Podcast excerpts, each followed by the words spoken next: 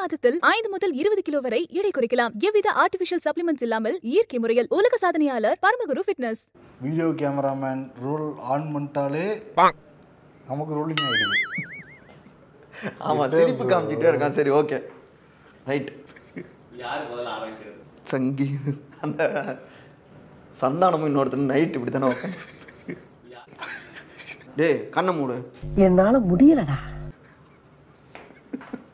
Bro சீரியஸா அவன் பாருங்க. என்ன பண்ணிட்டு இருக்காங்க பாருங்க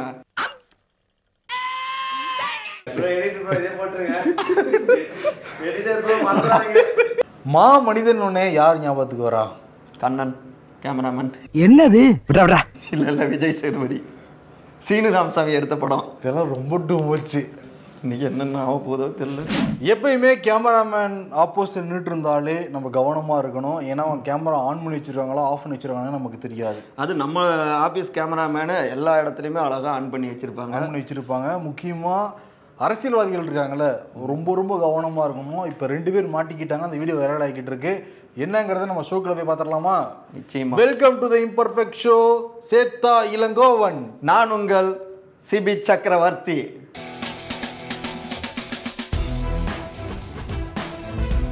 சகோ. சொல்லுங்க சகோ. பேரை நான் எடுத்துக்கிட்டது ஒன்றும் கோவம் இல்லையே. அதெல்லாம் ஒன்றும் இல்லை. என்னோட அன்பு தம்பி நீங்க. ஓகே. யார் அந்த ரெண்டு பேர்னா சனிக்கிழமை அண்ணாமலை ஒரு பிரஸ் மீட் கொடுத்தாரு பிரதர் இந்த பிரஸ் மீட் கொடுக்கறதுக்கு முன்னாடி ஒரு பொண்ணு வந்து பக்கத்துல நின்றுட்டு இருந்தது. அமர் பிரசாத் ரெட்டிங்கிறவர் இருக்காருல்ல அந்த பொண்ணுகிட்ட ஸ்கில் கொடுக்குறாரு. கால் ஒழுகு கால் ஒழுகுன்ட்டு. உடனே இந்த பொண்ணு பார்த்துட்டு கால் ஒழுக அப்படியே அதை எடுத்து மாட்டிக்கிட்டேயே பங்கு. பத்தியா? அப்படிங்கிற மாதிரி இந்த வீடியோ பயங்கர வைரல் ஆயிடுச்சு சமூக வலைதளங்கள் முழுக்கவே அதான் அவர் இப்படி இப்படிங்கிறதெல்லாம் எல்லா இடங்கள்லையும் பரவி இருக்கு. மரியாதை எப்பயும் தானா தேடி வரணும். நம்மளே போய் கேட்கக்கூடாதுங்கிறது தான் இந்த வீடியோவில் நம்ம கற்றுக்க வேண்டிய ஒரு பாடம். நல்ல விஷயம் தான் இந்த பக்கம் பார்த்தோம்னா தமிழ்நாட்டுடைய ஆளுங்கட்சிலாம் வச்சு பாருங்க இப்படி இல்லாம பண்றது என்னங்க இப்படி சொல்லி கொடுத்தா கூட்டு வருது அப்படின்னு ஓவரா கம்பு சுத்துனாங்க. ஆனா அவங்களுக்கு ஒரு சின்ன இது கொஞ்ச நாட்களுக்கு முன்னாடி இதே போல வேற மாதிரி. இதுல பாத்தீங்கன்னா பையனே வந்து அப்பாவுக்கு சிக்னல் கொடுத்துருக்காரு. அப்பாக்கு இல்ல. அப்பாவுக்கு இல்ல. பக்கத்துல இருக்க மேயருக்கு. யாருன்னா நம்ம ரொம்ப காமெடியா பேசிட்டே இருப்பார் இல்லையா? சீனியர் அமைச்சர் துரைமுருகன். அவர் வந்துட்டு இருக்காரு. பக்கத்துல கதிர் அப்படியே பார்த்துட்டு இப்படிங்கிறாரு. அவர் ரொம்ப டெக்னிக்கா கண்ணாடி மட்டும் இப்படிங்கிறாரு. உடனே அந்தான மேயர் அப்பா அப்பா கண்ணாடி போட்டிருக்காருல்ல மரியாதை மரியாதை. மேயர் உடனே வந்துட்டு வணக்கம்ப்பா அப்படின்னு சொல்லிட்டு வணக்கம் போலாம் வைக்கல. நீ கீழே சாஷ்டாங்கமா விழுந்து கும்பிடுறாங்க கும்பிடுறாங்க. மேயரு. நல்ல விஷயம் மரியாதை என்னன்னா பிரதர் மீடியா முன்னாடி மரியாதை வாங்கிக்கிறாங்க. அப்பதான் நிறைய பேருக்கு போய் தெரியும். அவங்களுடைய பிராண்ட் வேல்யூ இன்க்ரீஸ் பண்ணிக்கிறதுக்காக மீடியா முன்னாடி தான் இந்த ஆக்ஷன் காட்சிகள் இந்த காட்சிகள் அரங்கேற்றுறாங்க அதை நம்ம மக்கள் முன்னாடி வந்து போட்டு உடைச்சிட்டோம். உண்மைதான். ஆனா இதுல பாத்தீங்கன்னா சுயமரியாதை என்ன விழா அப்படின்னு கேட்குற மாதிரி இருக்கு. காலையே விழக்கூடாது அப்படின்னு சொன்ன ஒரு கட்சி.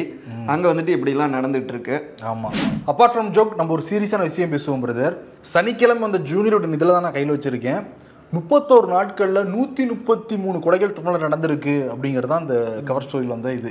இதை படிக்கிறப்ப நம்ம ஒவ்வொருத்தருக்குமே நமக்கு தமிழ்நாட்டில் பாதுகாப்பு இருக்கா அப்படிங்கிற கேள்வி தான் எல்லாருக்குமே வந்து எழும். சனிக்கிழமை இதில் வந்துச்சுல்ல ஞாயிற்றுக்கிழமை பட்டப்பகல்லையே ஒரு படுகொலை சம்பவம் வந்து கரூர் நடந்திருக்கு. யாருக்கு நடந்திருக்குன்னா சமூக ஆர்வலரை லாரி ஏற்றி கொண்டு இருக்காங்க ஜெகநாதன்கிற ஒரு பிரதர் சமூக ஆர்வலர் விவசாயி. இவருக்கு யார் வந்து கொண்டான்னா செல்வகுமாருங்கிறவர் தனியார் வந்து கல்குவாரி வச்சுக்கிட்டு இருக்கவர் சின்னண்டாங்கோயில் பகுதியை வந்து சேர்ந்தவர். குப்பமுக கிராமத்தை அந்த விவசாய லேண்டு பக்கத்தில் தான் அந்த கல்குவாரியும் இருந்திருக்கு.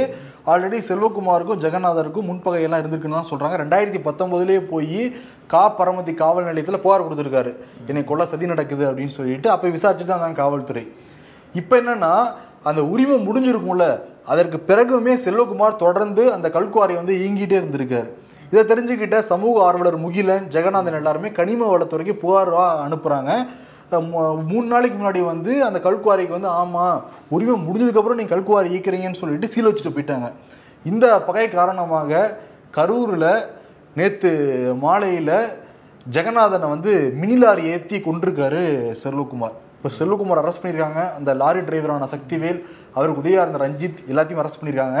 ஆனால் பட்டப்பகலில் இப்படி நடந்திருக்கு தமிழ்நாட்டில். இல்லை மூச்சுக்கு முன்னூறு தடவை சட்டம் ஒழுங்கு சூப்பராக இருக்கு.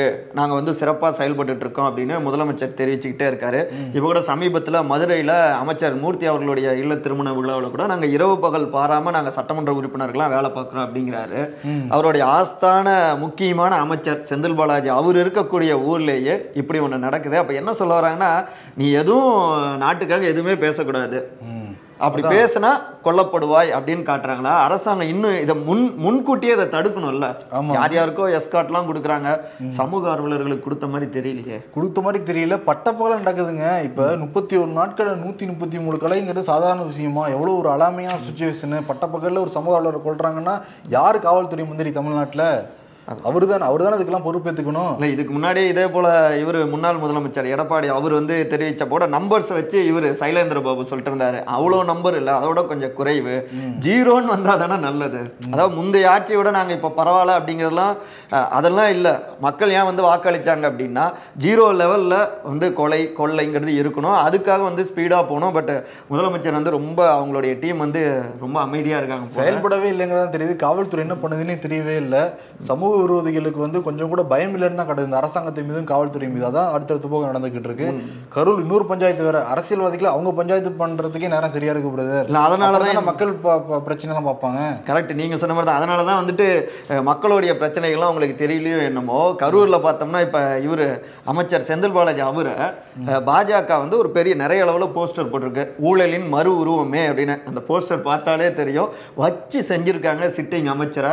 இதெல்லாம் நீங்கள் பண்ணுறீங்க அப்படின்ட்டு என்ன அப்படின்னா அந்த பிஜிஆர் நிறுவனத்துக்கு வந்துட்டு ஏன் ஒப்பந்தம் போட்டீங்க? அதில் வந்துட்டு நிறைய அந்த தனி அந்த நிறுவனத்துக்கு நீங்கள் இது கொடுத்ததுல நிறைய பிரச்சனை இருக்குங்கிறது தான் பாஜக. போட்டிருக்காங்க. அதுக்கு ஏற்கனவே வந்து அமைச்சரை பொறுத்த வரைக்கும் அது முந்தைய ஆட்சி காலத்தில் அதிமுக ஆட்சியில் பண்ணது அப்படின்னு கொடுத்துருக்காரு. இதை ஒட்டி அண்ணாமலை அவருக்கும் செந்தில் பாலாஜிக்கும் ஏகத்துக்கும் பஞ்சாயத்து. அதான் இப்படி எல்லா இடங்களையும் இவங்களே முட்டி மோதிக்கிட்டு இருக்கிறனால பப்ளிக்கா யாரு? அஞ்சு வருஷத்துக்கு முன்னாடி ஒரு வருஷத்துக்கு முன்னாடி தேர்தல் நேரத்தில் பார்த்தோம். தேர்தல் நேரத்துல தான் பார்ப்பாங்க. நம்ம கஷ்டம் அப்போ அவங்க மட்டும் தான் காதல் கொடுத்து கேட்பாங்க. அது இந்த காதல வாங்கி இந்த காதல் விட்டுட்டு போயிட்டே இருப்பாங்க. மற்ற நேரத்தில் நம்ம கண்ணுக்கு தெரியவே மாட்டேங்கிறோம். முக்கியமாக கரூர்ல செந்தில் பாலாஜிக்கும் அண்ணாமலைக்கும் நடக்கிற அந்த சண்டையே வந்து பெரிய சண்டையா போய்கிட்டு இருக்கு இது நடுவில் பத்திரிகையாளராக அரெஸ்ட் பண்ணுறாங்க அப்பப்போ. இல்லை உண்மை அதுவுமே வந்துட்டு நேற்று ஞாயிற்றுக்கிழமை ஒரு பெரிய ஒரு பரபரப்பை ஏற்படுத்துறது. அறம் இணைய இதழ். அவர் மூத்த பத்திரிகையாளர் திரு சாவித்திரி கண்ணன். அவர் வந்து பார்த்தாங்கன்னா கள்ளக்குறிச்சி சம்பவம் சம்பந்தமாக நிறைய எழுதியிருக்கார் அவர். அதில் வந்துட்டு மாற்று கருத்து இருக்கலாம் இல்லாமலும் இருக்கலாம் எது வேணாலும். ஆனால் திடீர்னு வந்துட்டு காக்கி ட்ரெஸ் போடாத அதாவது சீருடை அணியாத நான்கு காவலர்கள் அப்படிதான் தகவல் வந்தது. வந்து போயிட்டு வாங்க விசாரிக்கணும் அப்படின்னு சொல்லிட்டு சென்னைக்குள்ளார அப்படின்னு சொல்ற மாதிரி சொல்லிட்டு அங்கேருந்து அவரை அலைக்கழிச்சு இது திண்டிவனம் கூட்டு போயிருக்காங்க. பார்த்தா கள்ளக்குறிச்சி விவகாரத்தில் உங்களை நாங்கள் கைது செய்கிறோம் அப்படிங்கிற மாதிரி சொல்லியிருக்காங்க. இதில் பார்த்தோம்னா அவ அதான் பத்திரிக்கையாளர்கள் அது முறைப்படி வந்து நோட்டீஸ் அனுப்பலாம் மாற்று கருத்து இருந்தால் என்னன்னு கேட்கலாம். அதை விட்டுட்டு இப்படி கவர்மெண்ட் அதிரடி காட்டுறது நேற்று முழுக்க வந்து எல்லாருமே சமூக ஆர்வலர்கள் பலருமே அவருக்காக ஆதரவாக குரல் கொடுக்கவும் அதுக்கப்புறம் அவர் வந்து விடுவிச்சிருக்காங்க. வச்சிருக்காங்க ஆனா பாத்தீங்களா சமூக விரோதிகள்கிட்ட அவங்களுடைய வீரத்தெல்லாம் காமிக்கிறது இல்ல பத்திரிகையாளர்கிட்ட காமிக்கிறது உப்பு சப்பானி இருப்பான் அவன்கிட்ட போய் காமிக்கிறது காவல்துறை இப்படிதான் செயல்படுதா?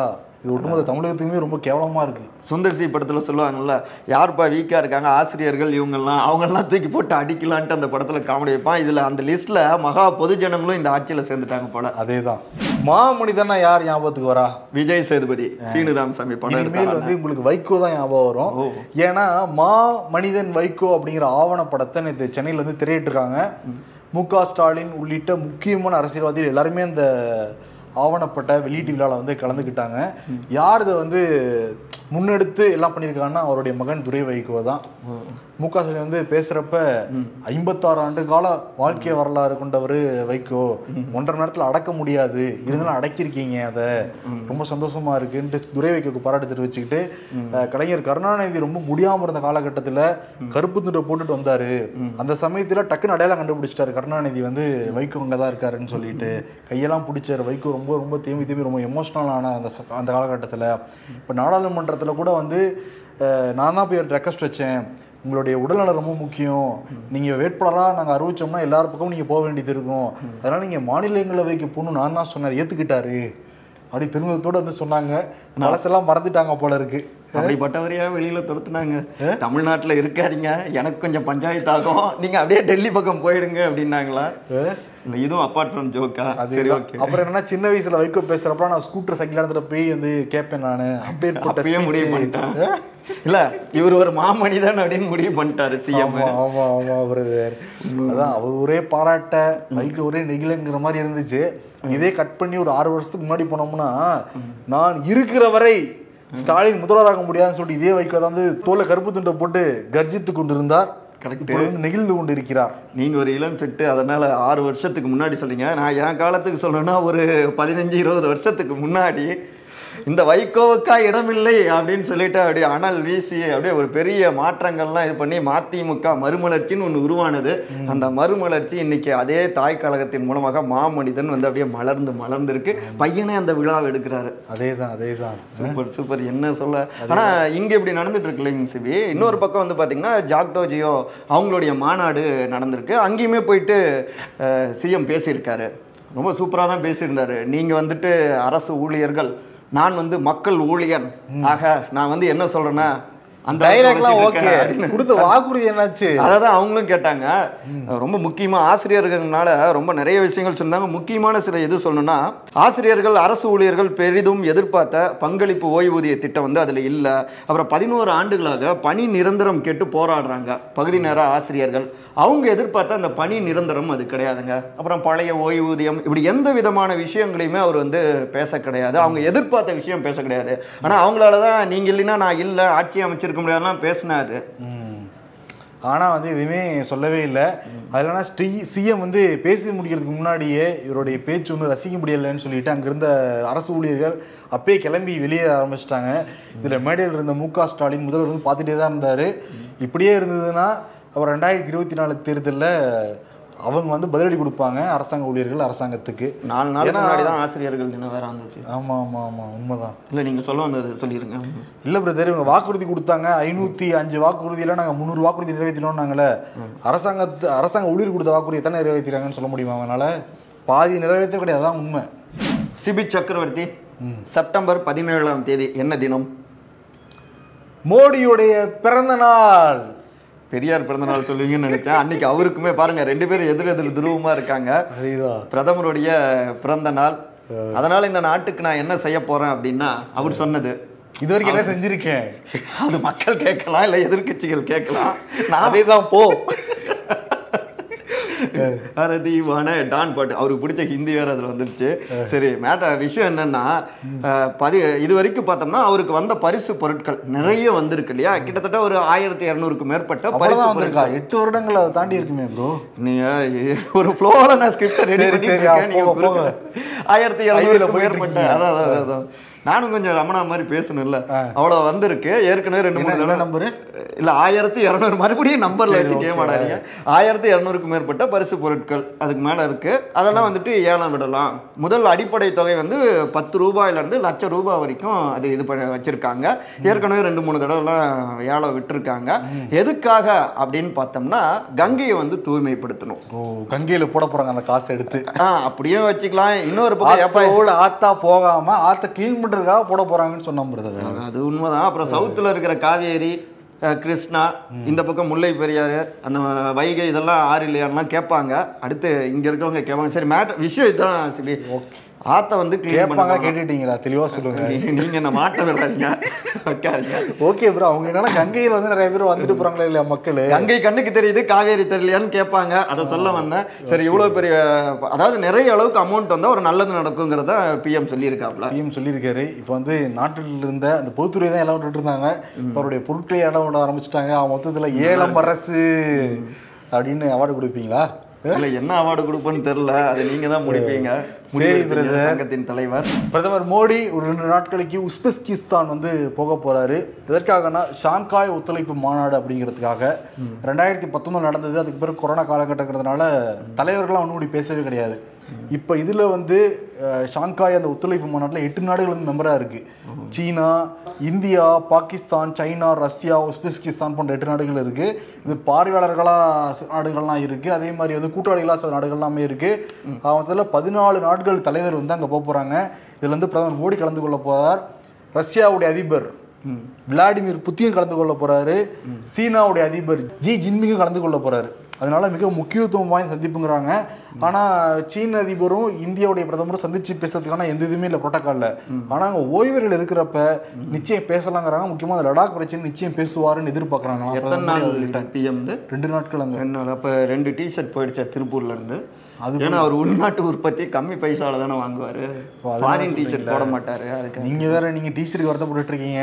நான் தேசியோட எந்த நாட்டுக்கு வாங்க எந்த நாட்டுல வாங்க போறாங்க கவலைப்பட்டுக்கிட்டு இருக்கேன். ம்? ஆனா அப்பெல்லாம் அவங்களுக்கு வந்து சுதேசி இதெல்லாம் தெரிய மாட்டேங்குது. ஆமா. இம்பிட்டூண்டு ஒரு டிஷர்ட்டை போட்டு அவர் நடந்துட்டாராமா? அந்த விஷயத்துக்கு போட்டு வச்சு செஞ்சுக்கிட்டு இருக்காங்க. பட் அவங்களும்? பதிலடி ஆ விட்டு அவங்களும் நாங்க கரெக்டாக தான் இருக்கோம். இந்த விலை வந்துட்டு கம்மி தான் ஆனா எங்களை எப்படி நீங்க இப்படி சொல்லலாம்? நீங்க போடாத ட்ரெஸ் அப்படின்லாம் கேட்டுட்டு இருக்காங்க பதிலடி கொடுத்துட்டு இருக்காங்க சரி தமிழ்நாடு எல்லையை தாண்டி கேரளாவுக்கு ஒரு போயிட்டாரு. சுற்றுப்பயணம் எப்படி போய்கிட்டு இருக்கு பாத யாத்திரை சுற்றுப்பயணம் ராகுல் காந்திக்கு. ஆ நல்லா போயிட்டு இருக்கு நிறைய நடை பயணம் சூப்பரா போயிட்டு இருக்கு தமிழ்நாட்டில் அவர் பார்த்துட்டு இருந்தீங்க இல்லையா? நிறைய வந்துட்டு இங்க நிறைய ஆட்கள் வந்து பார்த்தாங்க. ரோட்டோரமா சாலையோரமா இருக்கிற தேநீர் கடையில் போய் தேநீர் சாப்பிட்றது. எல்லாமே இது பண்ணார். இப்போ கேரளா போயிருக்காரு. கிட்டத்தட்ட மூவாயிரத்தி எழுநூத்தம்பது கிலோமீட்டர் இல்லையா? இந்திய ஒற்றுமை பயணம். அந்த வகையில் தமிழ்நாட்டுல இருந்து இப்போ கேரளா போயிருக்காரு. அங்கேயுமே ஒரு நல்ல வரவேற்பு. அதே நேரத்தில் எங்களுடைய ராகுலின் நடைப்பயணத்தை பார்த்து எதிரிகள் அவங்களுக்கு வந்து அச்சுறுத்தலாக இருக்கு பயப்படுறாங்க அப்படின்னு வேணுகோபால் பொதுச் செயலாளர் அவர்கள் தெரிவிச்சிருக்காரு. அதான் டிஷர்ட் மேட்டருக்காக அதுக்கு தான் இவ்வளோ நேரம் பேச வேண்டியதாக இருந்துச்சு. Okay okay. ஆனால் யார் பயப்படுறாங்க? யார் அன்றைக்கு அதாவது இவர் ந- இவர் நடைபோட எதிரிகள் பயப்படுகிறார்கள் குறிப்பாக பாஜக பயப்படுகிறது. தெரில சரி, நம்ம அடுத்த செக்மெண்ட் போவோம். உச்சநீதிமன்றம் வந்து நாய்கள் மீது சில கருத்துக்கள் சொல்லியிருக்கு. முக்கியமாக திருநாய்கள் மீது. நான் திருநாய் தான் சொல்கிறேன் ஓகே ஓகே ஓகே புரிஞ்சு அது வந்து பலத்த சர்ச்சை ஏற்படுத்தியிருக்கு நாடு முழுவதும். வி. கே. பிஜு அப்படிங்கிற வழக்கறிஞர் இருப்பார் கேரளாவை சேர்ந்தவர். இவர் வந்து உச்சநீதிமன்றத்தில் வழக்கு போட்டிருந்தார். என்னன்னா கேரளாவில் திருநாய்கள் ரொம்ப அதிகமாயிட்டே இருக்கு. அதோட தொல்லைகள்னால விபரீதங்கள் நிறையா நடக்குது ஆக்சிடென்ட் நிறையா நடக்குது. குறிப்பிட்டு சொல்லணும்னா கடந்த ஒரு வருடங்களில் பன்னெண்டு பேர் இந்த நாய்க்கடினால இறந்து போயிருக்காங்க. அதெல்லாம் கட்டுப்படுத்தணும் உத்தரவு போடணும்னு சொல்லிட்டு உச்சநீதிமன்றத்தில் மனு போட்டிருந்தாரு. விசாரித்த நீதிபதிகள் சஞ்சீவ் கண்ணா மகேஸ்வரி இவங்க என்ன சொல்லியிருக்காங்கன்னா இனிமேல் யாராவது தெருநாய்க்கு சோறு போடுவாங்கல்ல அவங்க தான் அதோட தடுப்பூசிக்கு வந்து பொறுப்பேற்றுக்கணும் யாராவது கடிச்சு வச்சதுன்னா அவங்களுடைய மருத்துவ செலவுகளையும் அந்த திருநாய்க்கு சோறு போடுறவங்கலாம் வந்து ஏற்றுக்கணுங்கிற மாதிரி கருத்து சொல்லியிருக்காங்க. ஆனால் தீர்ப்பு ஒன்றும் கொடுக்கல. தீர்ப்பு வந்து இந்த மாதம் இறுதியில் கொடுப்பாங்கன்னு எதிர்பார்க்குறாங்க. ஆனால் இந்த ஸ்டேட்மெண்ட் இருக்குல்ல தெருநாய்க்கெல்லாம் சோறு போட்டாங்கன்னா அவங்க தான் எல்லாம் பொறுப்புன்னு உடனே உடனே அதுவே வாயில்லா ஜீவன். அங்கங்கே போயிட்டு ஏதோ கிடைச்சதை சாப்பிட்டுக்கிட்டு இருக்கு. அதுக்கு அதுக்கே சில பேர் தான் மனம் உகர்ந்து ஏதோ சாப்பாடு போட்டுட்டு இருக்காங்க அதான் யாருமே வேட்டு வைக்கிற மாதிரி உச்சநீதிமன்றம் பண்ணுதுன்னு வேதனையாக தெரிவிச்சாங்க அந்த விலங்கின ஆர்வலர்கள். இல்லை அது தீர்ப்பு இன்னும் வரல கருத்து தானே சொல்லியிருக்காங்க. அது ஒன்றும் பிரச்சனை இல்லை. ஆனால் அதுவே ஒழுங்காக யாருமே சோறு போடலாம் அப்படிங்கிறனால தான் அதை கேட்டு கேட்டு கேட்டு கத்தி கத்தி கத்தி கத்தி வெறி பிடிச்சு மாறி போயிடுச்சு.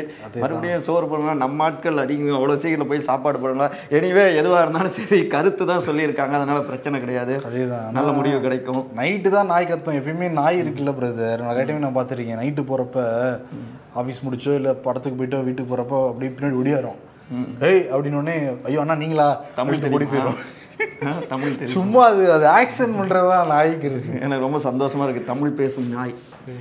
ஓகே எந்த நாயை சொல்கிறீங்க இல்லைங்க நம்மளோட ஏரியாக்குள்ளார இருக்கிற ஏரியா ஆங்கிலம். தமிழில் சொல்கிறேன் சரி ப்ரோ அடுத்த கண்டென்ட் என்னன்னு பார்ப்போம். வெப் சீரிஸ் மாதிரி எபிசோட் எபிசோடா லென்த்தாக போய்கிட்டு இருக்கிறது யாருடைய பஞ்சாயத்துனா ஓபிஎஸ் சிபிஎஸ் பஞ்சாயத்து தான். கரெக்ட்டுங்களா ஆல்ரெடி நிறையா வழக்கு போயிட்டு இருக்கு உச்சநீதிமன்றத்தில். இன்னைக்கு ஒரு வழக்கு என்ன வழக்குனா சாவி வழக்கு. கீ கொடுக்குற மேட்ரு கீ கொடுத்த பொம்மை. அதேதான் எ- அந்த மேட்டர்ல பிரதர் இது. இது வந்து அதிமுக அலுவலகத்துல சாவி வந்து ஓபிஎஸ் கிட்ட இபிஎஸ் ஒப்படைச்சிட்டாங்கல்ல. அதனால ஓபிஎஸ் கோவமாய் உச்சநீதிமன்றத்துக்கு போயிட்டாரு. சாவி எனக்கு தான் வரணும் அப்படின்னு சொல்லிட்டு இபிஎஸ் வந்து எனக்கு தான் கொடுக்கணும்னு அவர் ரெண்டு மாறி பேர் சண்டை போட்டுட்டு இருக்காங்க அங்க.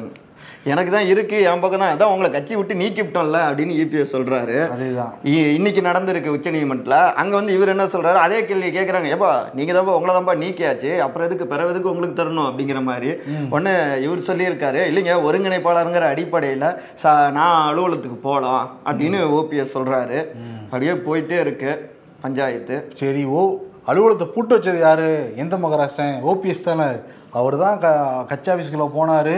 பெரிய பஞ்சாயத்து நடந்துச்சு. இதுல என்ன வாதிட்டுறாங்கன்னா இவர் அங்க போனதுனால தான் பஞ்சாயத்தாயி அங்கேயே பூட்டினாங்க அப்படிங்கிற. ஓபிஎஸ் தரப்பு என்ன சொல்லுங்கன்னா இல்லை இல்லை. அலுவலகத்துக்குள்ள எந்த பஞ்சாயத்து நடக்குது. வெளியே தான் பஞ்சாயத்து நடந்துச்சுன்னு ஒத்துக்கிறாரு இப்போ ஓபிஎஸ்.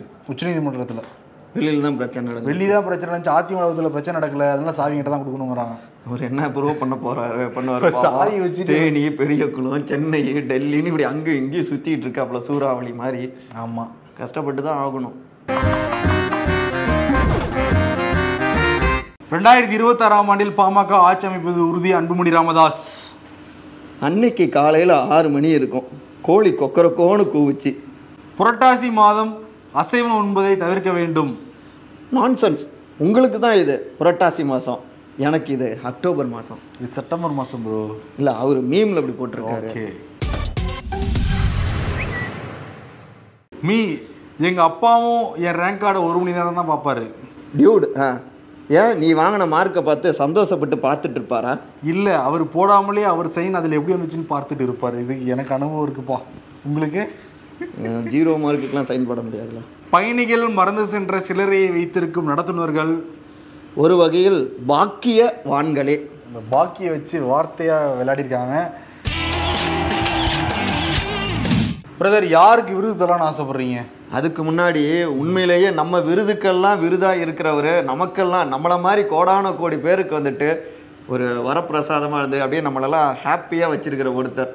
நமக்கு இப்போ கூட மீமில் வந்துட்டு அவர் தான் அதிகமாக வந்தார். மீம்னாலே அவரு தானே? அவருதானே. யாரை பத்தி பேசுறீங்க நம்முடைய வைகை புயல் வடிவேலு அவர்களுக்கு இன்னைக்கு வந்து பிறந்த நாள் பிரதர் உண்மைதான் பிரதர் நம்ம இம்பர்ஃபெக்ஷன் வாழ வச்சுட்டு இருக்கிறது அவர் தான் அவருடைய வார்த்தைகள்லாம் எடுத்து அவரால் தான் நமக்கு வந்து சோறு கிடைக்குது சோறு அப்படின்னு. எங்க போனாலும் மனுஷன் அவரால தான் நாட்டுல பல பேர் வந்து அவர் இல்லைன்னா பல பேர் மனநோய் வந்திருப்போம் சிபி. இளையராஜாவும் ஏஆர் ரகமானும் வைகை புயல்னா பாதி பேர் இங்க வந்து மனநோய்க்கு தான் உள்ளாகி இருப்பாங்க.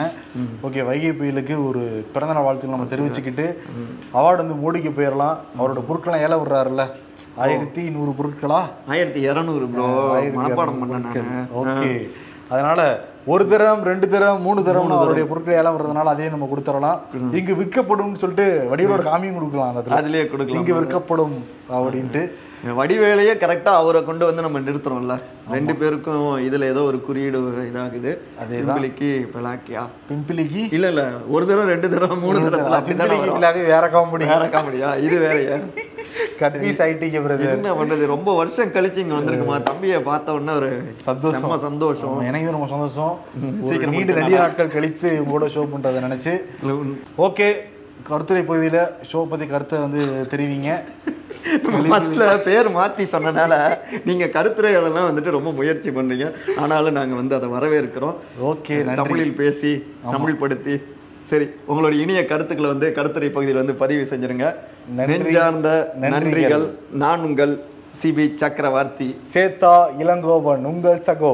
ஒரே மாதத்தில் ஐந்து முதல் இருபது கிலோ வரை எடை குறைக்கலாம். எவ்வித ஆர்டிபிஷியல் சப்ளிமெண்ட்ஸ் இல்லாமல் இயற்கை முறையில் உடல் எடை குறைப்பில் உலக சாதனை படைத்த Paramaguru fitness weight loss centre true one way weight loss challenge programme get fit stay fit Kilpauk Chennai.